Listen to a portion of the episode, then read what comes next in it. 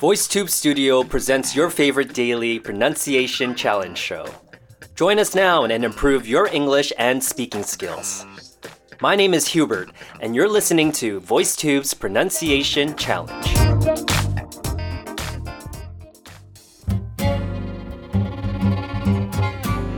A wise man speaks because he has something to say.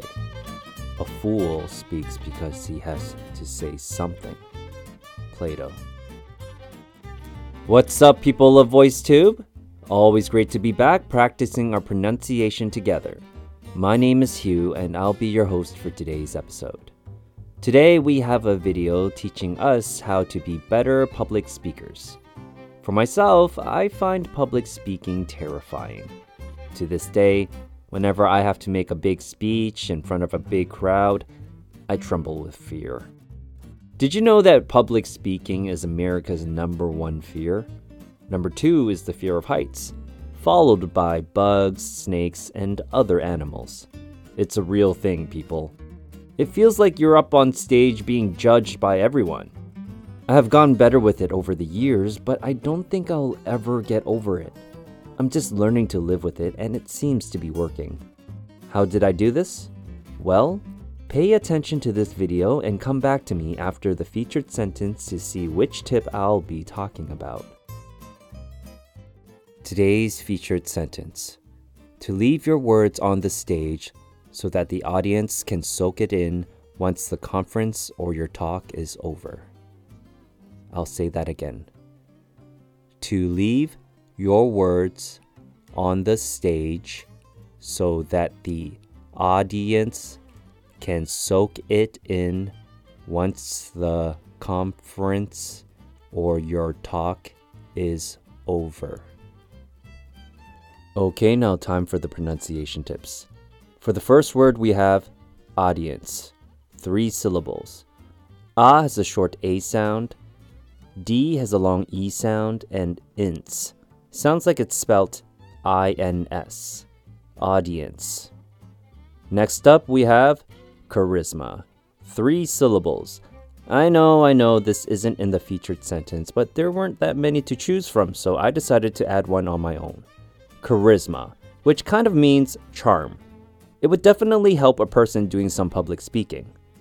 Ka has a short A sound with a K sound in front. Riz has a short I sound, and Ma sounds like Ma from the word mama, charisma. Lastly, we have conference, three syllables. Con has a short O sound.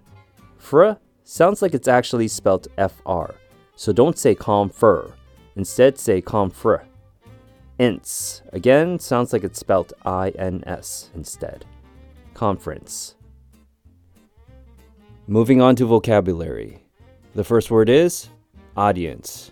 Definition the group of people together in one place to watch or listen to a play, film, someone speaking, etc. Used in a sentence, you could say, The audience erupted in cheers after the show. Next word Soak. Definition To make something very wet or of liquid to be absorbed in large amounts. Used in a sentence, you could say, Remember to soak in as much information as you can on your first day of work. And lastly, conference.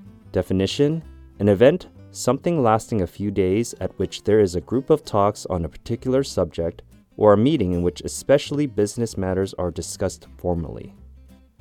Used in a sentence, you could say, Did you go to the big Microsoft conference this year? Slow down. That's it. That's the tip. You know, this was the tip I received in college when I was in my acting program. My teacher told me that only teenagers or kids speak fast. It's because they want to be heard and try to get in as much information out as possible. An adult is confident in what they have to say and take their time doing it. I find that a lot of people who are learning English try to speak fast to sound native. Slow down, but not too slow, otherwise, you'll make the person you're speaking to feel stupid. Confusing? Try to speak at my pace. I find this pace quite comfortable. I try not to speak too fast so you listeners can keep up, but I also don't want to sound like I'm speaking to an alien. Hope that helps everyone. Alright, that about does it for me today. Get those recordings in. It's my last episode recording from Canada, so I'll be back recording in Asia again next week. I can't wait to be operating with a normal schedule again. Alright, until next time, see ya.